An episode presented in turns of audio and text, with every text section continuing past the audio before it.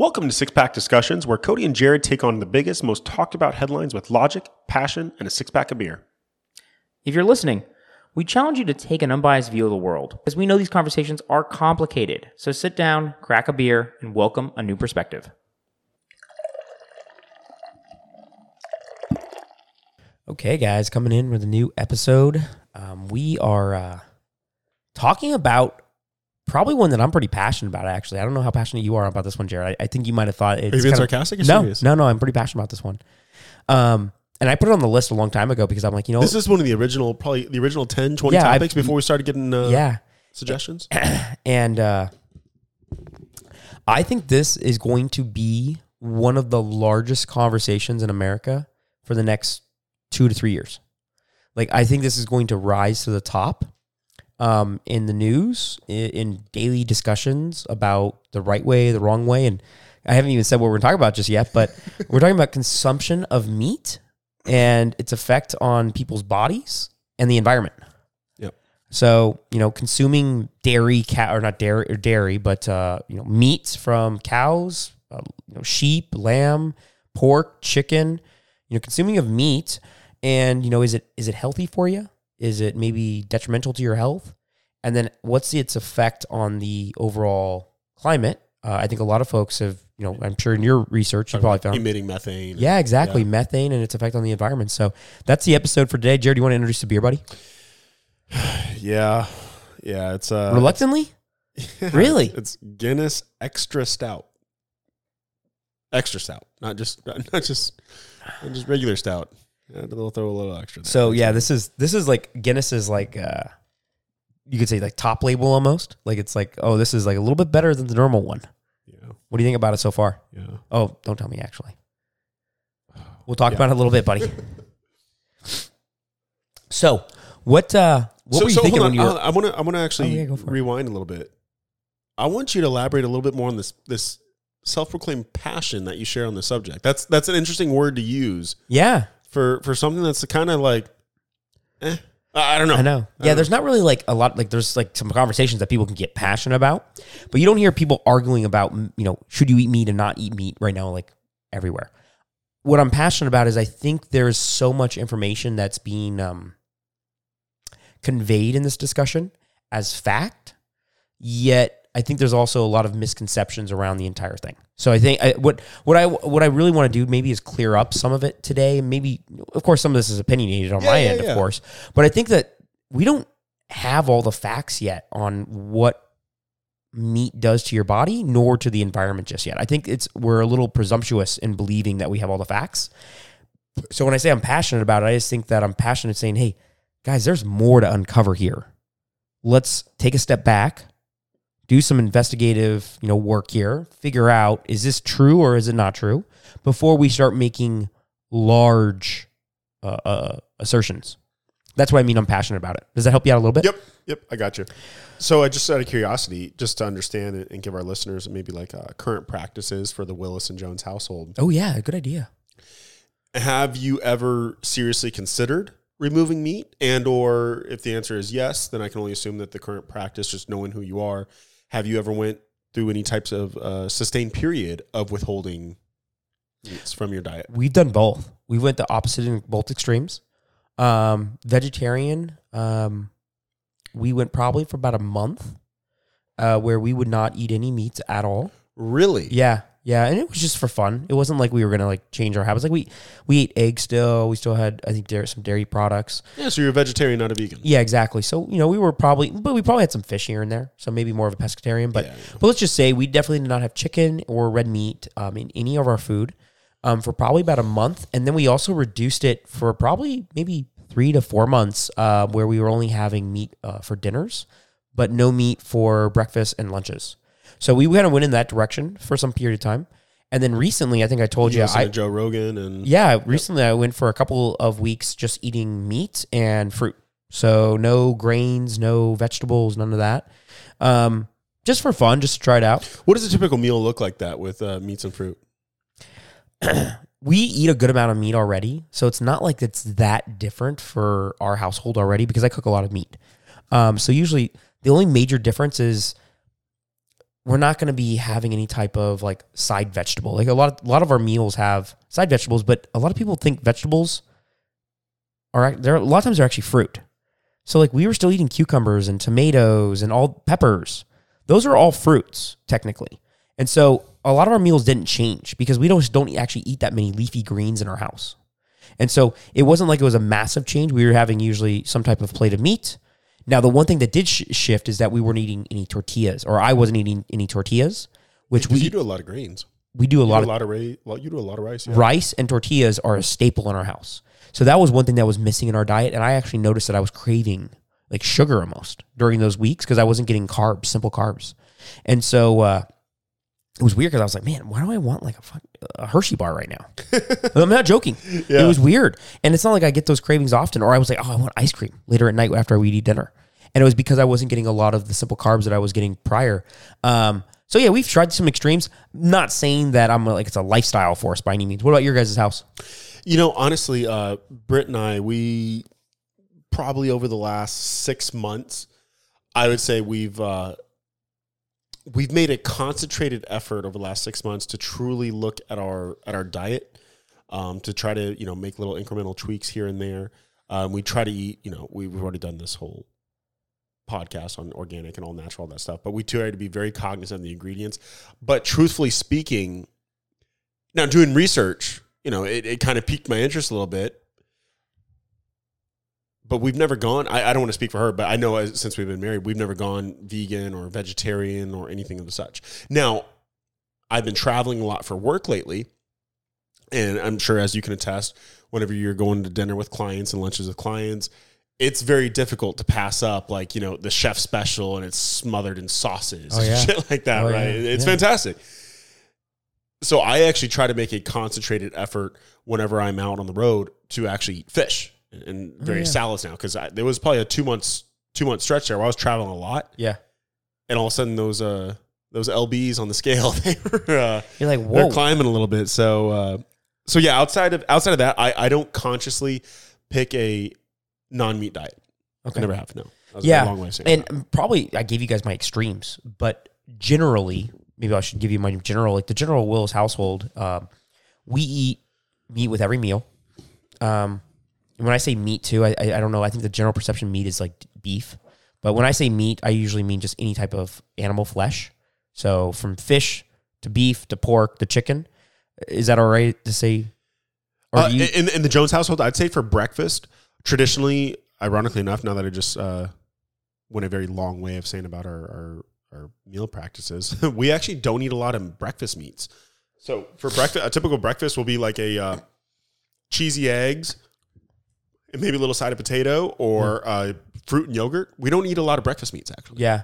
You know, we we didn't used to, and we started recently. Like we eat bacon, sausage, and carne asada now almost every morning. No. on the weekends, we'll have a little bit of fun Yeah. with various breakfast meats. But no, like during the week, very rare that we'll eat breakfast meats. Yeah. Um. So our house, w- red meat. You know, I think that's one thing we're going to talk about the most probably today. I, I say that was probably the most prominent of this. Oh, yeah. It, it's not. And I'll give you some. It's not really meat versus everyone else. It's red meat. Yeah. So red meat. So Yeah. let's just talk about you know beef and, and cattle. Really, right? That's the one that I think a lot of times is going to be in this conversation. We'll get to why in a second. But um, if you if you count up, you know, seven day week, you know what is that? Seven times three, 21 meals. Yep. Right for for a person. How many of those 21 meals have red meat in them? Are you talking about in, in our household? Yeah. I would say probably. s- I'd say probably seven. Yeah. I would say a, A third. third. Yeah, I feel comfortable saying a third. We eat a lot of chicken, man. A lot of chicken. Yeah, no, but seven's a good amount. Yeah, know, it's, it's a reasonable amount, but probably seven. Yeah, seven means like, hey, it'll either be for lunch or dinner, Mhm. right? One one day a week Yep. or one meal a day we'll have meat, uh, red meat, and I think that's about right for us. We probably are a little bit more lean uh, on red meat, like uh, more actually, I should say, not lean. Uh, we're probably about ten. 'Kay. So we eat a lot of tacos. So I make half. carne asada. yeah, Yeah, big taco. Yeah, a lot of tacos. A lot of carne asada. Um, breakfast meats. Um, halftime will be a, a beef. Like I'll just cook like a literally steak and I'll just chop it up, throw it in the eggs. Um, Anna likes that. Um, she likes you know something in the eggs. She doesn't like just eggs. Uh, I don't care. Um, But uh, and then dinners, you know, probably three dinners or four dinners a week. We're gonna have red meat. So probably ten meals a, a week are dinner. Now here's something that's kind of crazy, and I, the reason I asked that question, just kind of doing a little bit of recent news, something that kind of came out that I think should have got a little bit more eyes on it. Uh, the Department of Agriculture, uh, alongside with University of Michigan, recently announced um, kind of the following meat um, guidelines to meet climate requirements. So you need to cut about nine. The, the Americans need to cut about ninety percent of red meat from their diet um, to meet climate requirements. This is about four pounds a year, or about one burger a month per person. So th- that's pretty drastically different than what me and you just said, right? One burger a month. You know, I just ate a burger last night. Um, so this is why I'm kind of passionate about is the, the the request is fairly large, and I'm wondering if the payoff is worth it or if it's actual. So, do you think you have to make such a large request because you know the masses are probably going to look at that and laugh? So, you're hoping that you know a fraction of them will over overdo it to where you kind of get the result that you probably want. Did you, am I making sense with that ask or that statement? I don't know. I, I, I was kind of thinking right now if, if you ask somebody to pay small amounts of, of debt or lose small amount of pounds, I think making incremental changes is more powerful than asking for one large change. So I think this request almost gets laughed at and it's not possible. I almost am taking the extreme of saying, Jared, that's impossible. Not even going to try. What, what do you think about that argument? No, I, I agree. I don't think it has. I think the intent and the impact are, are disconnected here because I think the intent, I think I was kind of more so aligned. Now I think the impact, that's how I view it as well. Like, Okay. well, that's not that's not even freaking possible. It's very similar to how I equate it is, hey, uh, Mr. and Mrs. Uh, Willis. Willis, Jones, whatever, you know, Johnson. I want you to read 30 books a year. Oh my gosh, that's ridiculous. Oh my, what, what the hell are you talking about? But then all of a sudden you start breaking out in bite sized pieces. I want you to read 20 pages a day. That's that's doable. Oh, that's palatable. Yeah. That's, Yeah. that's 30, maybe 35, 40 minutes Yeah. of my time. I can do that. So I think it was, I think it was, uh, t- to your point there is that you make that incremental, incremental change, but it's, it's no different than, you know, the stock market, right? You know, Warren Buffett, you know, he's that standing bet with any hedge fund manager as far as give him 10 years and, you know, he'll, he'll just track the S&P 500 and they get to do whatever the hell they want. 100%. No one wants to get rich slowly. No one wants to diet slowly. No one wants to, you know, reduce the carbon footprint or the methane footprint or whatever it is slowly, right? You, you got to do these knee jerk reactions. You got to get the headlines. You got to get the sexy funding for studies and get your uh, get your agricultural school out there, right? That's that's my opinion. I, I'm I'm curious what your take on that is, but I don't know. I I think it's uh I think it's a little clickbaity to me. I think it is. Um, so let's talk about maybe some of the repercussions of and why it's even in the news. I don't know if you've seen this kind of pop up in your. I know this is in my YouTube stream a lot. Um, maybe it's just what I subscribe to, but I don't know if when you when you were doing a little bit of research, you probably were finding that. I, I think the health repercussions or the benefits is not making headline news as much so as the climate. What would you say is kind of making? And we'll go through both of them but let's kind of maybe prioritize it. Which, which one do you think is kind of being headline reason why we should reduce meat consumption? Oh, I would say it's it's the climate. Okay, me too. That's okay. Yeah, that's yeah. what I'm agreeing Yeah, I would agree with that. Yeah, okay. Uh, I would actually say it was finding the research as far as because a lot of the, the credible sources now there were a couple like you know the men's health journals and stuff like that towards a little less scientific um, but the true scientific sources that i was trying to research i actually appreciated the the nod to the difficulty in the experiment because there are so many factors when it comes to reduction of life or quality of life and things like that to where i really appreciated the fact that yes we did measure meat However, there were 18 other levers that we could not control because these are humans, right? These are not lab rats. So you just went into it. Let's talk about the health one already. Yep. Because I think that's a great lead in. Most of the studies done with meat in the human diet are observational type studies, which um, in the scientific world, if you're going to write a journal and do some type of observational type of study, really what that means is you're going to say, okay, let's select these 20,000 participants. Jared, you're one of them. Mhm. You're going to be part of this meat study. Um, if you don't mind, uh, can you fill out this survey? Yep. Go ahead and let us know what has been your general diet, just like what me and you just did. How often are you eating red meat? You said seven times. Yep. Perfect. What are the other items in your diet? Great. Awesome. Um, do you have an active lifestyle or an unactive lifestyle? Yep. Great, great, great. We ask you maybe, let's say, 30, 40, 50 questions. You send that in. Five years later, seven years Same later, questions. 10 year later, we go ahead and ask those same questions over and over again. And then we find out that you die from a stroke. Then we say, okay, were any of those questions indicators that possibly you died from a stroke based on all, your answers? You look at all 20,000, how many people died? What are the similarities in the questions answered? Exactly. Yep. That's an observational study. Now, unfortunately, one of the very first things you learn about in a statistics class or any type of science based class is correlation does not, Not equal causation. causation. And so a lot of meta analysis and a lot of just analysts in general discard observational studies because there's too many factors, especially in humans. You know, are they smoking cigarettes perhaps? Are they drinking alcohol? Are they drinking alcohol? Um, one of the things that when I was reading it through is unfortunately a lot of heavy meat eaters tend to be men. Okay. Men, Men- actually have a shorter lifespan than women. They have a shorter lifespan than men be- or than uh, women due to maybe jobs, due to stress, due to whatever. Due to stupid shit that we like to do. Exactly. right. We, we, you don't see too many women jumping over the Grand Canyon on a motorcycle. Nope. Right. Shout They're much Evel smarter Knievel. than us. Evel Knievel, shout out. but well, right there, that would contribute to unfortunately a different type of correlation just because most meat eaters are males. Now they try to fix that in the in the studies, but it's very difficult. So the only way to really do this is, of course, you know, force people to eat certain types of foods. Those type of studies never actually make it to the board because it's improbable to at, come to me and Jared and say, "Hey guys, you guys need to eat meat only for the next ten years of your life, and it might kill you." Yep. I mean, you're going to say yes to that? No. No, No one's going to say yes to that. So it's very, very challenging to do a study on um, restricted diets. So they they pretty much have to use these obver- observational studies, which are problematic. To your point, I think you mentioned a minute ago.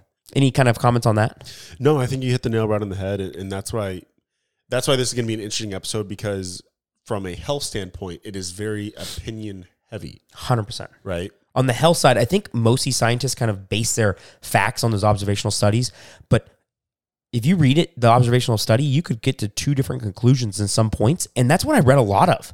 I'm like, these guys are citing similar papers, but they have different conclusions almost because the analysis, if you compare this one to another one, all of a sudden there is no uh, correlation Well, at a all. good enough statistician can make the data say whatever they need to make it say, It's- right? Yes. I mean, Exactly. Um, but I, in general, I think a majority of the reports and studies done over the last 20 years stated that red meat and processed meat were bad for you. yeah, I mean, now again, you know, as as Cody just alluded to, this whole observational study. I mean, the processed meat, there was a distinct difference. I mean, we're talking, you know, five to eight percent more likely to early death as opposed to red meat. Stroke, heart attack, diabetes. cardiovascular. Yeah. Yep. Um, so the processed meat that that's borderline irrefutable, right? Because you know, regardless of the multitude of factors and levers that you know you can obviously try to control from an activity level, alcohol consumption, stress, etc. Oh, cancer. I'm sorry. Cancer, yeah, that's a good one. Like, Actually, cancer was a big one in processed meat as well. Yeah, uh, I think colon cancer. Now, here's the issue who's getting colon cancer? Males. Yeah. And so here's the issue with that one. It's like I- I still think there's a correlation. I'm not saying process. I don't want any processed foods, but processed foods might be also eaten by people at a lower income levels, and so there's just these other factors that I just don't know how well they're getting taken Mhm. into account. You know? No, hundred percent agree. So yeah, man, I, I agree with everything you said. But it was interesting is the the processed foods, uh, but the processed red meat. I'm sorry, that's where it's irrefutable. Like that was clearly a, a, Yeah. le- an indicator that you are going to die early if you that's a uh, staple of your diet. hundred percent. Um, anything else on the health stuff that we want to highlight before we get into the climate stuff? You know, this is a little little out. Well, actually, dude, we already cracked our second beer. Oh, dude, yeah, we did. Shoot. Okay. So, like we introduced this, this is, you know, Guinness's extra stout. you know, no real. What is it? Um, I guess there is a little blurb on this. I'm sorry, guys. Intense, characterful, and bold. Guinness Extra Stout is the pure expression of our brewing legacy. Bittersweet with subtle hints of hops, dark fruits, and caramel. This stout is a testament to great brewing. Wow. Man, that'll make you tear up. Um, Where's Guinness from? Is it from Ireland? product of Ireland, baby. From 1759. This is this is from before America was America, Well, that's kind of cool. right? Yeah. That's actually kind of unique. So this beer has been brewed What, before what's the uh, before ABV? America existed. What's the ABV? I think it's like five six. Uh, Yep, five six. On the front there, buddy. Clearly I can't read. Yep, I can't read. Um, All right. this is a staple actually in my house. So Guinness, uh, like the standard Guinness is probably one of our top beers drinking here in that in the Willis household. Um, there's nothing quite like it. It's one of those beers that kind of stands out and it just tastes good. Um, I recommend stouts to anybody. I can't wait till Maverick's 21 and I get to show him the world outside of the Willis household beer drinking because that's horrible that you would. So this is a, a four three from Cody here. Um, Hold great on. beer, Guinness. Oh, no, no, no drum roll. You're just going to hit me with the 4 3. It's called anchoring in negotiations. Holy shit. Now, when you drink that, don't you get like bust of flavor, like real All right. flavor? All right. So here, let, let, us be real honest, guys. I'm not a stout guy, not a porter guy, not a stout guy, right? I took the first sip, and I think you all heard in my voice, not pleased, right? But as I've drank about, you know, one and a half of these now, maybe I was being a little over dramatic here. So I think I'm going to go 2 3. It, it's tolerable. It's not nearly as bad as I thought it'd be. It's not nearly as bad as I thought. What'd you go with? 2 3. Two three. Yeah. Okay. You want to tell a story about uh, the beer I was going to use? Oh, the pickle juice beer? Yeah. Oh, yeah. All right, guys. So Cody hits me up. This is probably what, two Saturdays ago? Yeah. Yeah, two Saturdays ago. He's at Total Wine. Because, guys, in all seriousness, this is a problem now that we're in episode, what, 55, 56, whatever the heck this is now. Yeah. Yeah. This. So- yeah. So it's very difficult because as we try to, I mean, this is probably the largest beer manufacturer that we've ever had on this episode, right? Or this podcast, I'm sorry. So we're actually running into a little bit of problem that we're running out of microbreweries to try, right? And especially, you know, the readily available ones like, you know, the Sprouts and the the Krogers and things like that, right? So Cody's at the gas station. I'm sorry, Cody was at Total Wine and he's perusing the aisles and I don't care how long this podcast goes, we will never run out of beers if our source is Total Wine. So he finds this uh, this pickle juice sour ale. He texts me immediately. He's like, "Dude, got this pickle juice IPA, or I'm sorry, this pickle juice uh, sour. I would give it an honest one." He goes, "I couldn't even finish one beer." I was like, "No freaking way," because I actually like pickles. I'm a pickle guy, and hell, Cody drinks pickle juice. Like he actually enjoys it after a workout. I'm assuming, right? One hundred percent. Um. So, anyways, I, I I come to his house. You know, sit my happy butt in our new uh, our new studio, our new podcast studio that uh, that he built, and he hands me a pickle juice sour ale, and I'm like, oh shit, this is the infamous infamous one o beer. And guys, we have had beers on this show that we have not finished. I think what like four or five episodes ago. Oh yeah. We, oh, we literally stopped finishing it. I'm sorry, we stopped drinking in the middle of the episode. So, anyways, he hands me it, and I take a sip, and I'm expecting just sheer disgust because uh, I'm not a sour guy. Cody is, and he didn't like it. I was like, damn, like this sucks. And guys, Cody was dead effing wrong. Um, by no means would I ever order it, but I wouldn't mind ordering it. I think I gave it a two seven, right? Yeah. two seven in your kitchen. Yeah. So long story short, I would pick that pickle sour over the Guinness Extra Stout all day long, twice on Sundays. And I'd give it a one. Yeah. You didn't finish it. I took one sip and I said, Anna, try this. And she's like, oh, this is great. And I was like, I'm not touching it again. Maybe there was some wrong. I might have to crack one more. Might as well. I mean, Okay, so let's get into the climate opinions right now. So we went over health. Uh, you know, one thing we didn't talk about is the meat discussion. Of course, is getting. Uh, uh, before we get into the climate, guys, I'm sorry, but just because we're on the health part, um, the the meat discussion is kind of getting uh, taken over by vegans and carnivore type eaters. I don't know if you saw that kind of extreme oh yeah, verbiage.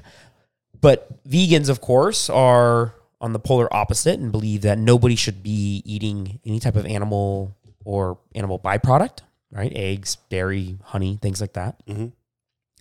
And they they truly are on the side that all meat is bad and should never be touched. And then you have carnivores that are saying you should never be touching vegetables. Uh, I, I think well, your boy Joe, Joe Rogan, Yeah, he's yeah. on that kick now, right? He. I don't know if he's. I don't think he maybe he did it for a period of time. right? Yeah. yeah. I think he did it for a period of time. Because every little Roganite is They're on it. big, big, big meat. Hell, you were big on meat because I tried it. I, well, I tried it for that week. I told you. yeah, Yeah. Actually, I'll, I'll give it a try. Now, maybe a week's not enough time. Um, and I, it was not just meat, guys. It was meat and fruit. That was really what I was kind of digging on. Um, but uh, you have kind of these extreme parties forming around this meat discussion, which I think is not healthy for any any reason. for any topic, Yeah, any topic. extreme. Yeah, no, extremes are never good, man. exactly. There, there's so much gray in life, so much gray. There's different shades of gray. There's never black and white, in my opinion. Never, never. So that was one thing I wanted to bring up is just the whole vegan carnivore, you know, craziness that's going on with the whole discussion. Um, the climate discussion is, Why the hell don't we call them herbivores? Why do we call them vegetarians? I know we call them carnivores, huh? Why don't we just say herbivore? Well, it's interesting. One of the things that I noticed during the herbivore conversation is her, all the herbivores out there are like ruminant type animals. I guess that's what the right word is. Ruminant. They have like multiple stomachs to process a lot of the foods, and they have a different digestive tract than humans do. So maybe that's why. They have different teeth too. Yeah.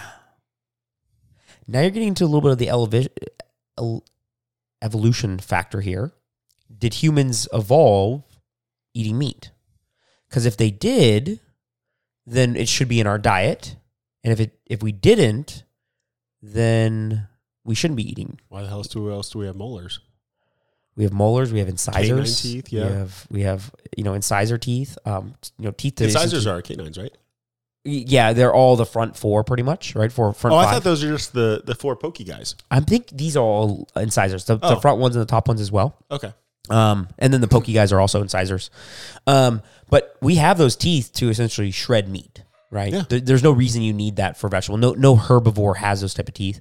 Um, we also have a digestive tract specifically for meat. Um, I believe our spleen is meant to counteract certain bacteria that forms on meat, right? We don't use that anymore because we don't eat raw meat, but we have a spleen. You know, everyone thinks it's useless. Well, it actually was very useful when you used to eat raw meat. So there would be very little reason to have those evolutionarily, right? You know, over millions of years. Why would you need those items unless you were eating meat? So I think there's a strong argument that meat is supposed to be part of the human diet, but just how much is kind of the argument. How much? It's always the gray area. How much? Always will be, yeah. always how much, right? Um, but I want to get to the climate discussion because I feel like this one is probably going to be the passion of conversations here going forward. Did you did you get that or no? So I didn't focus too much on the climate aspect. I mean, I know large amounts of water. I mean, Huge. what is isn't like twenty pounds of water, twenty Per gallons of water to make a pound, right? yeah, something crazy. So massive amounts of water. That's huge in Arizona, as you guys can imagine, with constant threat of droughts and severe droughts. Um, massive amounts of water to just keep the grain alive in order to keep the cattle alive. Obviously, the methane emittance into the ozone, horrible. Um, I mean, that those are undeniable facts. Is the impact on the climate there? Yeah. No, I think there's a lot of things going on here with the the cattle industry, and I watched a lot of like pro con type stuff. Like, wh- where are the actual facts? The water one was interesting. I, I don't know if this was true or not, but there was a, a a gentleman. I don't know what he was. He worked for one of the um, state, you know, agricultural groups, And he's like, ah, the whole water consumption thing, to kind of go off your point, is actually a little misleading because that counts the rain. Mm. So unfortunately, that's one of those little clickbaity stats that I fell for. Then Yeah. So he said for every pound of beef, about 90 or 94% is actually rain that falls on the ground that cattle are raised on.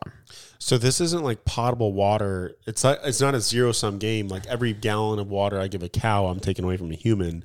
This is literally 94% is rain is what you're telling me? Yeah, so and, and there was there was also another guy that rebutted this a little bit. He said that that land could be used for planting forest and the forest could be using the rain.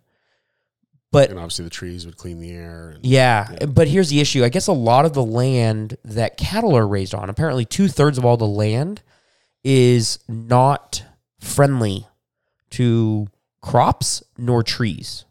So I guess a lot of cattle raised land, and at least in America, is very in- inhospitable for anything other than grass. So, you know, when you're driving across, you know, some of the states that have a lot of cattle, like Idaho or Wyoming or Montana, and you look around, you're like, there's no trees here, but there's a lot of cattle. It's not like they're like they chop down the trees.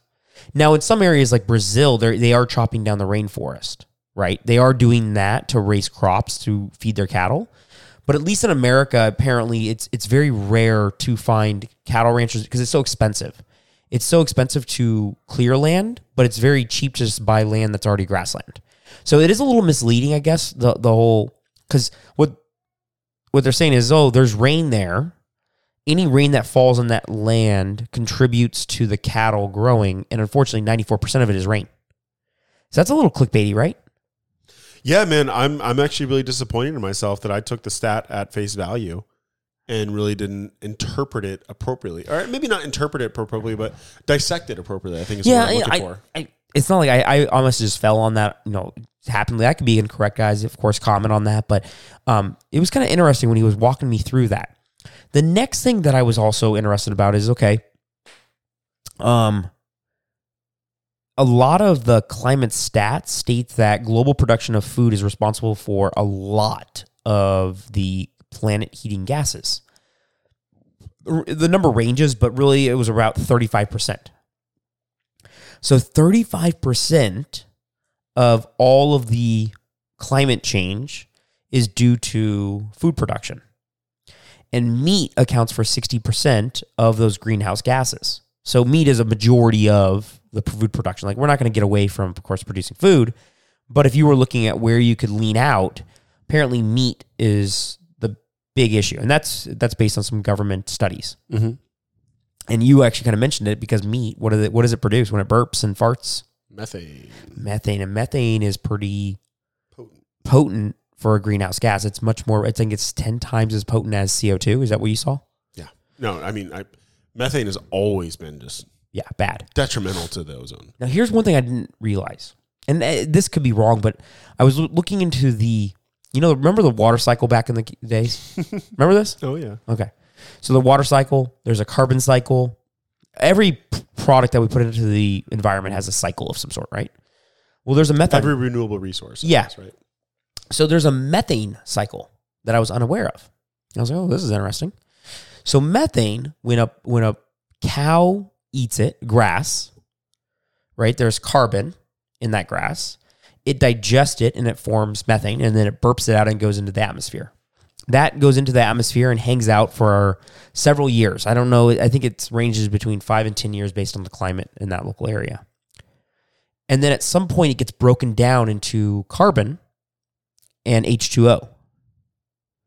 And it gets rains back and then it forms more grass. So, unlike fossil fuels, methane apparently actually almost always comes back to Earth. But fossil fuels stay up in the air because there's nothing really kind of like trapping it again. Hmm. But grass, you know, there's kind of like a cycle that almost puts it back into the ground for the, the cow to eat it. Hmm. That's kind of interesting, right? It is. A little scientific, honestly, for us, probably, but Yeah, I'm not even going to try to comment on it honestly. So, you know, with a lot of these podcast topics and stats and takes that we do, I always try to, you know, get it back to the to the so what.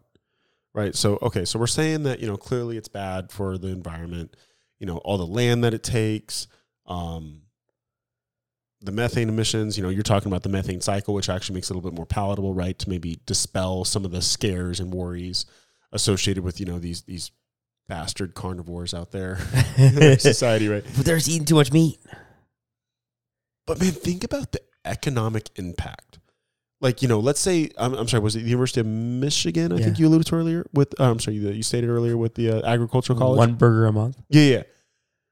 Can you imagine the economic impact that that would have and the waste that that would produce? Because right now the cows are already dead. So I mean, are there? So everyone just drastically cuts their meat consumption by ninety percent. What do we do with all that waste? or do we just starve the cows to death because we still have to feed them? I mean, until their natural causes, and then what? We just let their meat go. I mean, you know what I'm saying, man? Yeah, I think I think What about all the truckers that are Yeah. supposed to ship it? What about all the farmers? What about all the, the pesticide companies? What about, you know, the governments, you know, that are, I guess, subsidizing it? Like, did, were all these people that just manage that just kind of poof? The economic impact for us truly reducing 90% of our red meat consumption. it's interesting going here because Dude, that'd be detrimental. if if you brought this argument to me, what I'd say is, well, they would just shift to the production of more soybeans. They would ship more soybeans, right? They would just shift. Do you, do you, is that not a good argument? I would just say, oh well, you're, you're just going to use your land for a different type of production. So the reason why it's a good argument is because I can't go into the um, the enrichment of the soil. I don't know what all prep work needs to be done. Now I do know I know probably just enough to get me in trouble because I know farmers what they'll do to their soil is they intentionally grow you know certain crops in certain seasons because certain crops emit and leave you know various residues to where other crops can flourish. Yeah, So the reason why it's a good argument is crop rotation.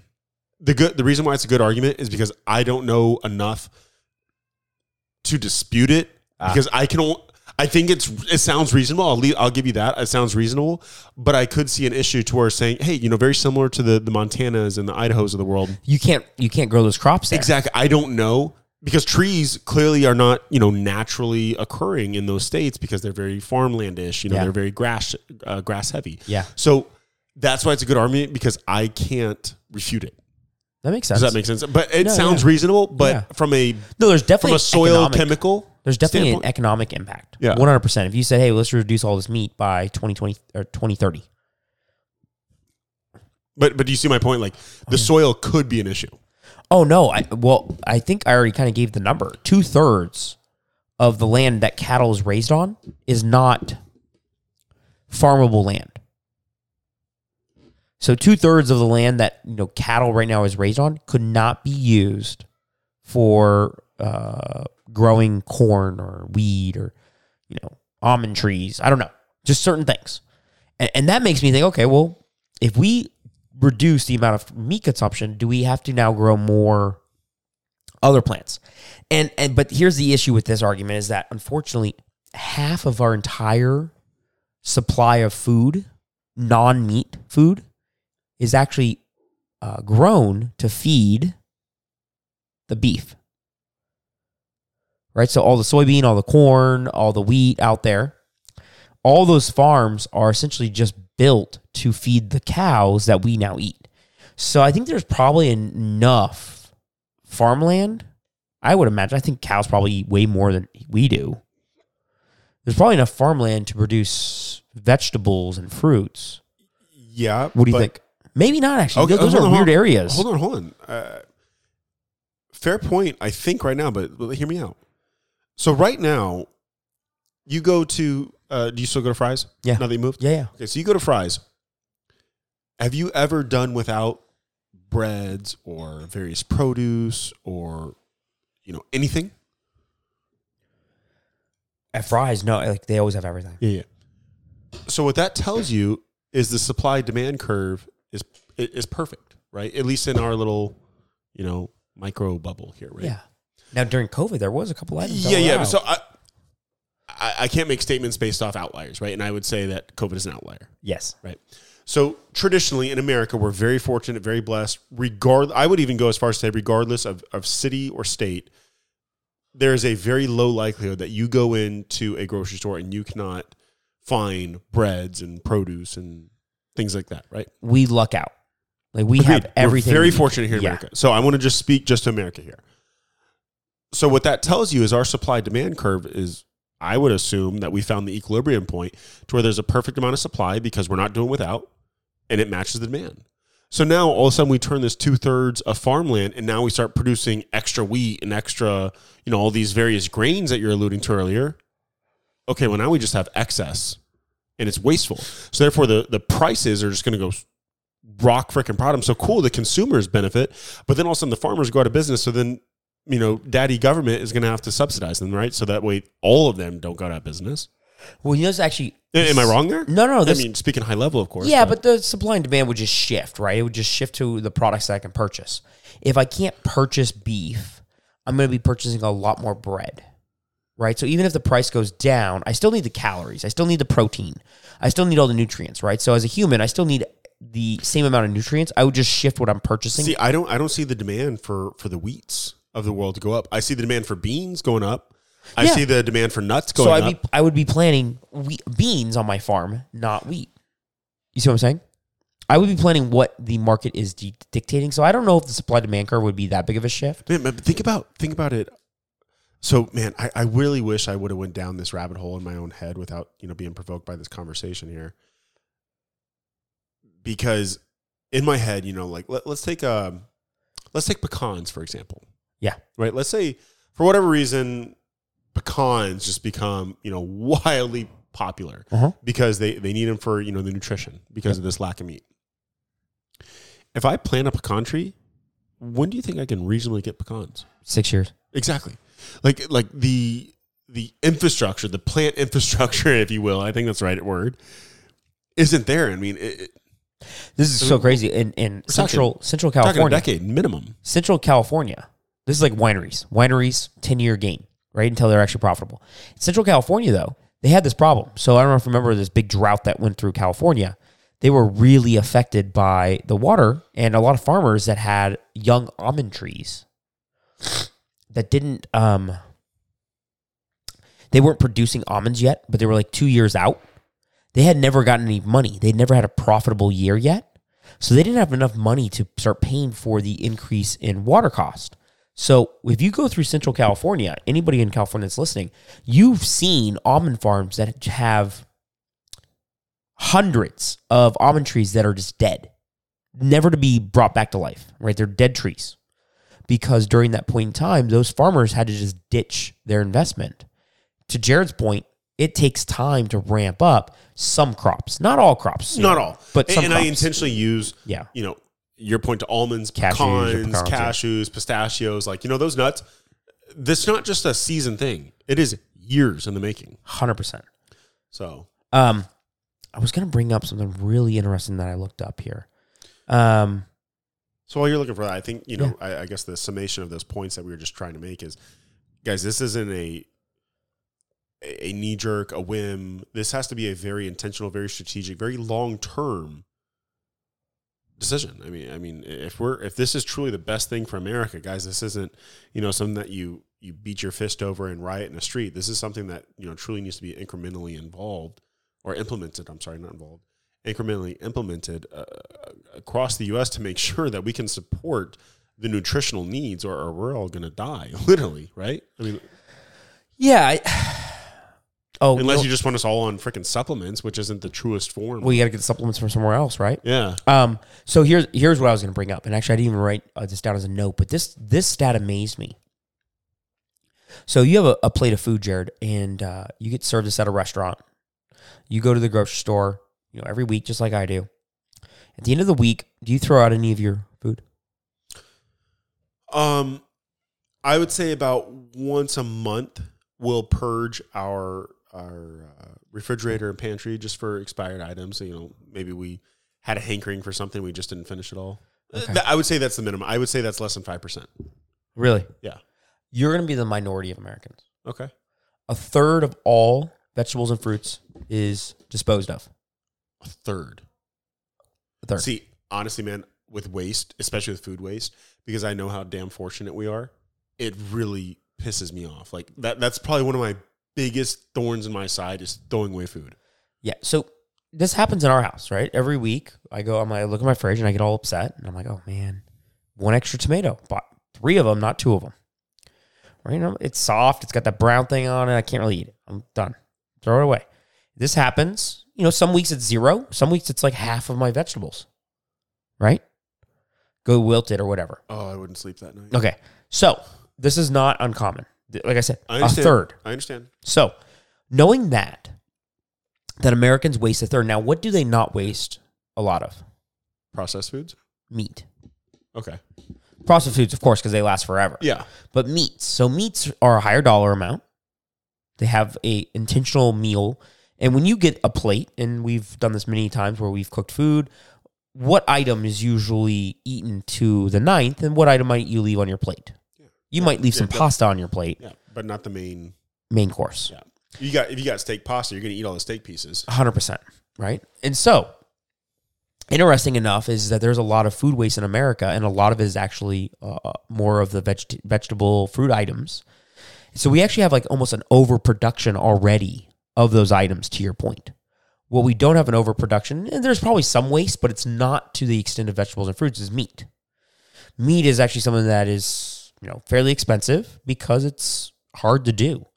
So I just wanted to kind of bring it to that point because I bet you right now every one of our listeners goes, I probably have an expired avocado right now on my counter. I have a banana that's bruised too much. I won't eat it. Would you say you fall into that? Thir- you you throw away a third of your vegetables and fruits? Probably probably twenty percent. Really? Yeah, yeah. You know what happened? Maybe I went light at five, but if it's over ten, like So- I said, it really bothers me to throw away shit, man. Yeah, I know it does, but as soon as you have a kid, See, that's different.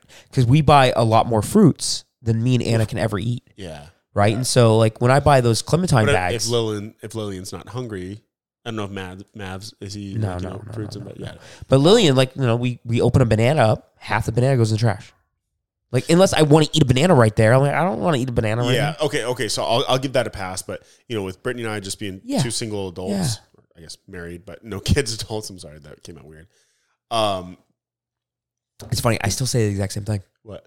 Whenever I talk about me and Anna, I'm like, yeah, you know, remember when we were back, you know, we were single?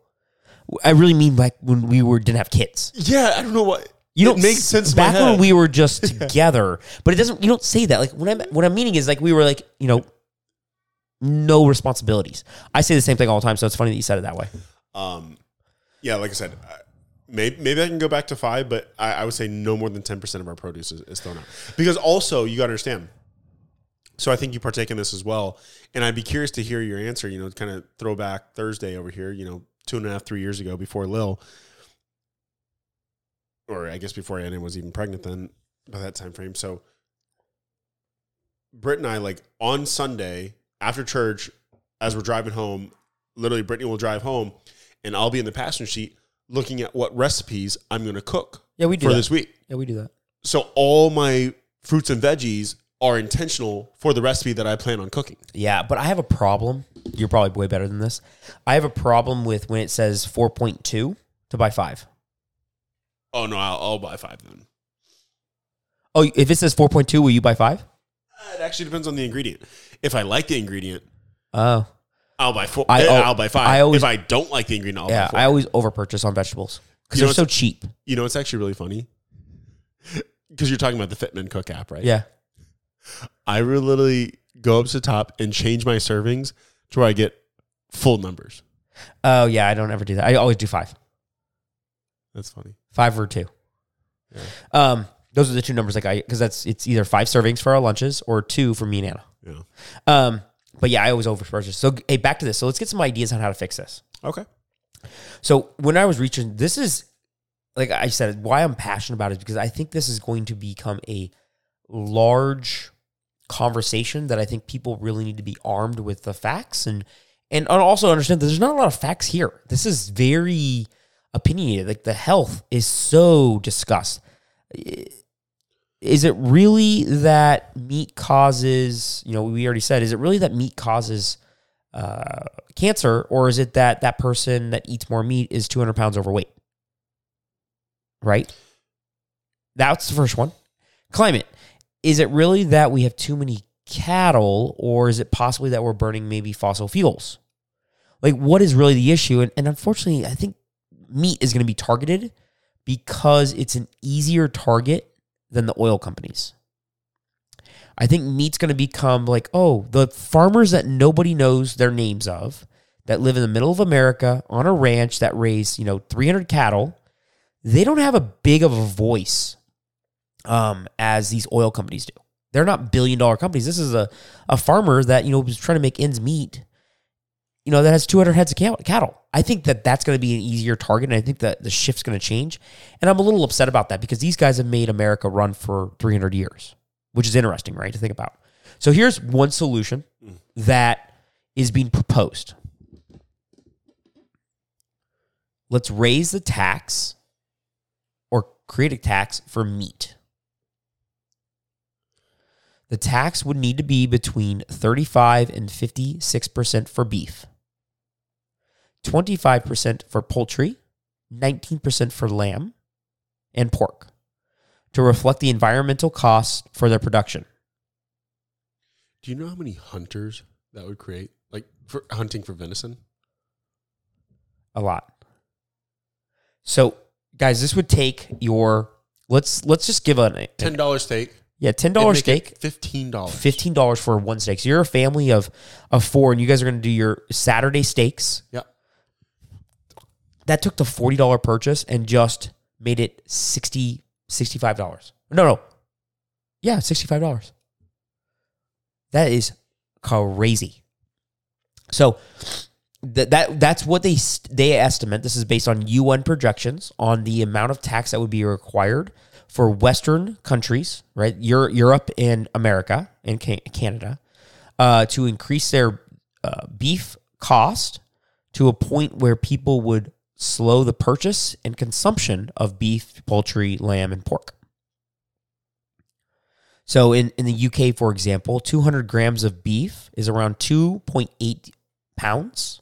This would raise it to 3.8 pounds or 4.3 pounds. So in most cases, actually almost doubling uh, the cost of, uh, or close to doubling in the UK. What do you think about a tax on meat? Like almost like it's a cigarette or alcohol. Like a what, what is that kind of tax called? What do we call those? Devil taxes or bullshit taxes? No. Oh, sorry. What, what do we call them?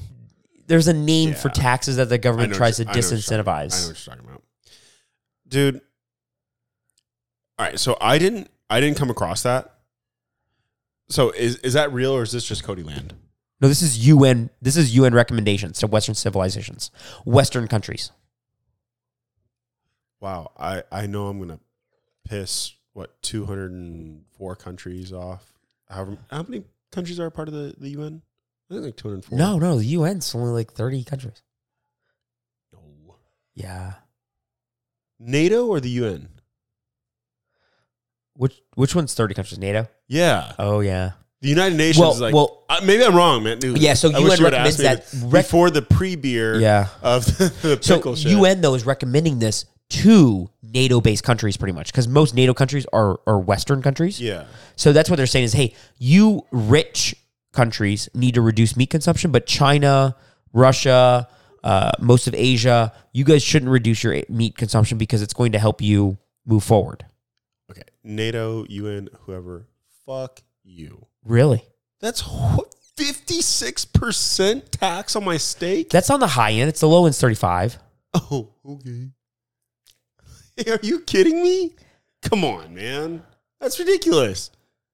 Okay. Okay. So now what they would do with that tax, though, is they would redistribute a lot of that um, from the sale of meat and animal products across the population yeah, um, in, in a lump sum payment at the end of the year because they realize that some individuals, especially at the lower income brackets, would be um, unfairly affected by this tax.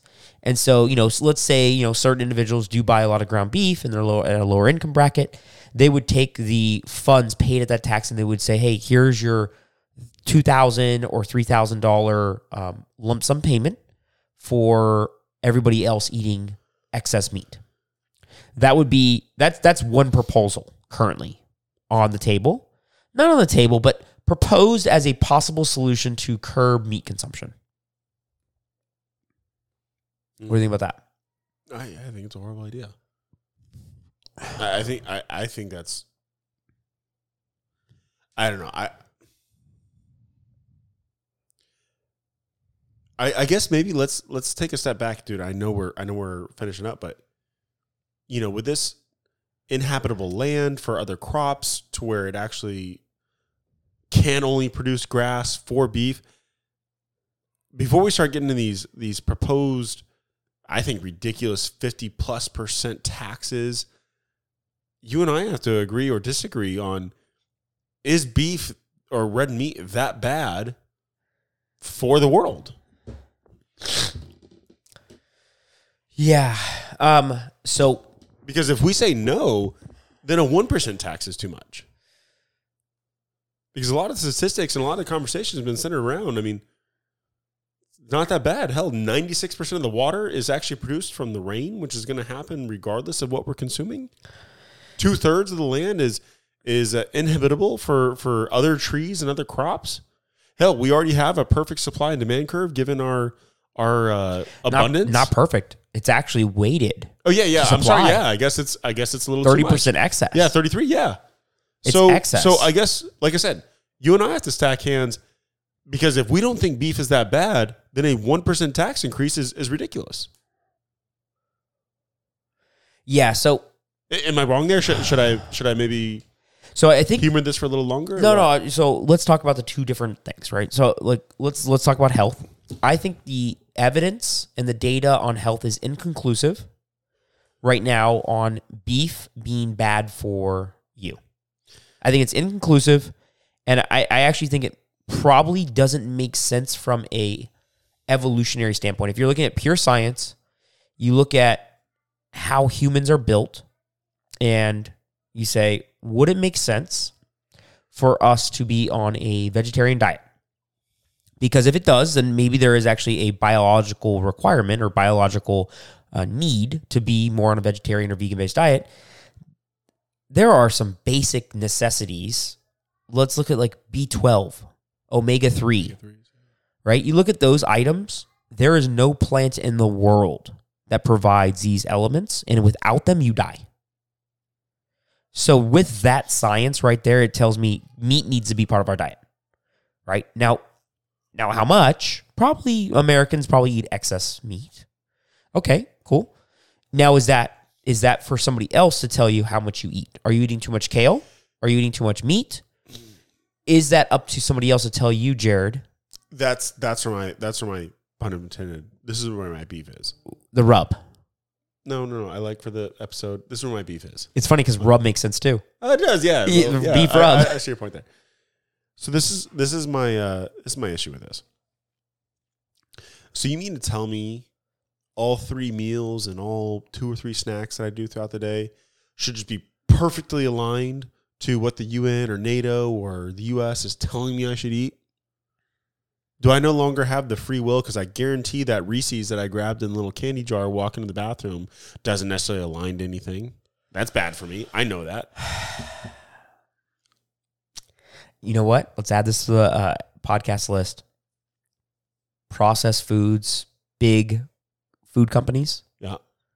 How much control do they have in our food in America? How mu- what do you mean? How much control? If you look at a, at a grocery store, how much of it is allocated to unprocessed food versus processed food? Hmm. So, how much control do they have over the American diet? Because if you walk into a grocery store, what eighty percent of it is processed food. The other twenty percent is unprocessed food. That's that's uh, that's being cons- you know liberal about it too. I, I think it might be more, but they have a lot of control over our entire production system, over our entire food system, what we eat. So I think that'd be a great episode to kind of say, hey, are we actually in control of what we really eat, or we've been kind of subliminally controlled, you know, through you know the Coca Cola, Coca Colas, the Nestle's, the Pepsis, the Frito Lay's, the big guys. I like that one. So let's add. Yeah, that. yeah, we we can definitely add that, but um, So I see your point. that's why I'm saying like, look, and, and I, I just think it's a dangerously slippery slope. If if I'm gonna be, you know, almost audited, if you will, like, oh, Jared, well, you you had four grams and you were allocated two and a half grams of beef today. So me and Anna just watched this movie, and I know we well, we have about five minutes left. We just actually watched this movie where there's a bunch of kids that were um, trained to go to this planet that will be the next Earth, and unknowing to them, it actually takes 200 years. Right. So unfortunately, no humans live for 200 years. So they they get trained and you know as as 10, 12, 15 year old, I think they're like 15 years old. They go through all this camp. They don't they don't get to witness the rest of Earth so that they're not going to miss Earth. They live pretty much in this like small colony on Earth with the knowledge that they're going to help the civilization and, and they're going to be trained to be engineers, trained to be architects, whatever it may be. I forget what this movie was called, but really neat premise because one of the challenges with humans is free will. So, throughout the entire training and throughout their first, you know, 40, 50 years on board that spacecraft that's going towards this planet for 200 years, they're growing older and older. Now, you know, when they turn 15 or probably 20, they do a little bit of investigation and they find out that they're getting fed a drug that makes them less creative, makes them less free willish. And I'm not trying to take this to the sci-fi mix, but whenever there's any type of person that's trying to control what food you eat, it makes me take a step back and say, I think I should be in control of my diet. I'm not trying to go to the stream here, but it's kind of a weird kind of analogy here that I'm trying to take from a movie where they the kids were not allowed to, you know, pick if they wanted vegetables or meat, they had to take a very select drink, very select food.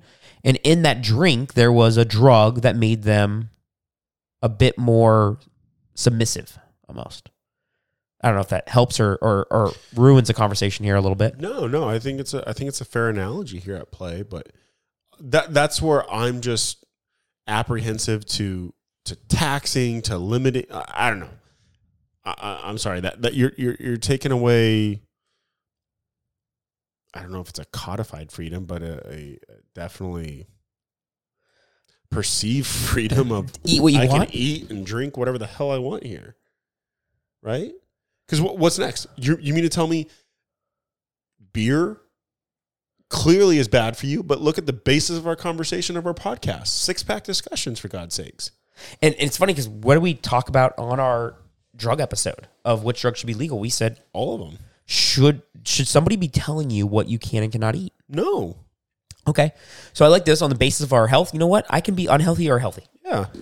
Or climate. Look at all the fatties in America. 100%. And they can eat Reese's or they can eat a steak or they can eat a kale salad. Doesn't matter. Now, climate. So we talked about health. Yep. let's let's go with the premise. And I think I think this might be a little bit more solidified than the health discussion, really, from a science standpoint. I think there is a contribution of beef and cattle.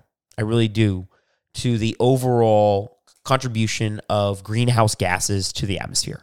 Agreed? Mm-hmm. Right? Methane gas. Methane gas is giving off to the ozone or the uh, atmosphere, and it's causing a warming effect. Right, Al Gore. No, just, that that's true. Yeah, it's causing a warming effect of some sort. Is that warming effect out of the standard? And here's something that I thought was an interesting fact, and bounce this off you, and then we could probably you know start getting this thing closed up. But before white man, before European settlers came to America, there was eighty percent the amount of cattle here in the United United States in the name of bison. So there was a lot of deer, a lot of elk, a lot of bison. And like I said, let, let's say there's a million cattle right now in America. There was 800,000 bison doing the exact same thing, eating grass, farting, burping. I don't know if that multiple was 10x or 5x. I don't know how much more of effect because there wasn't clearly any climate change, you know, happening because of just bison living, you know, on the on the prairie. Like they they weren't negatively affecting stuff. I'm just wondering how much of a, a ma- like how much of a more of effect are eating cattle having than the bison that used to be there. That's an interesting kind of concept, right? That is an interesting concept. Yeah. Huh. Jared's pondering right now, thinking I didn't. Is that a real stat? 100%. 80%.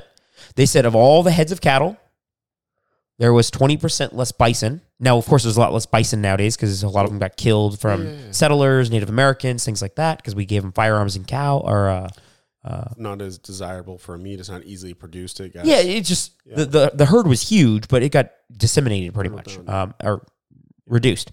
Um, so just looking at that now, of course, this is just America. I'm talking about. Other countries are doing lots of different things. Brazil, of course, is doing a lot of different stuff with their rainforest. I'm just wondering. Is it the effect that we believe it to be on the climate compared to what has happened in the past that is not in human control? And that's always where the climate conversation kind of feels like it's a little bit more unsettled or mashed up. It doesn't feel like it's solid just yet. Wh- Where's your thoughts on that?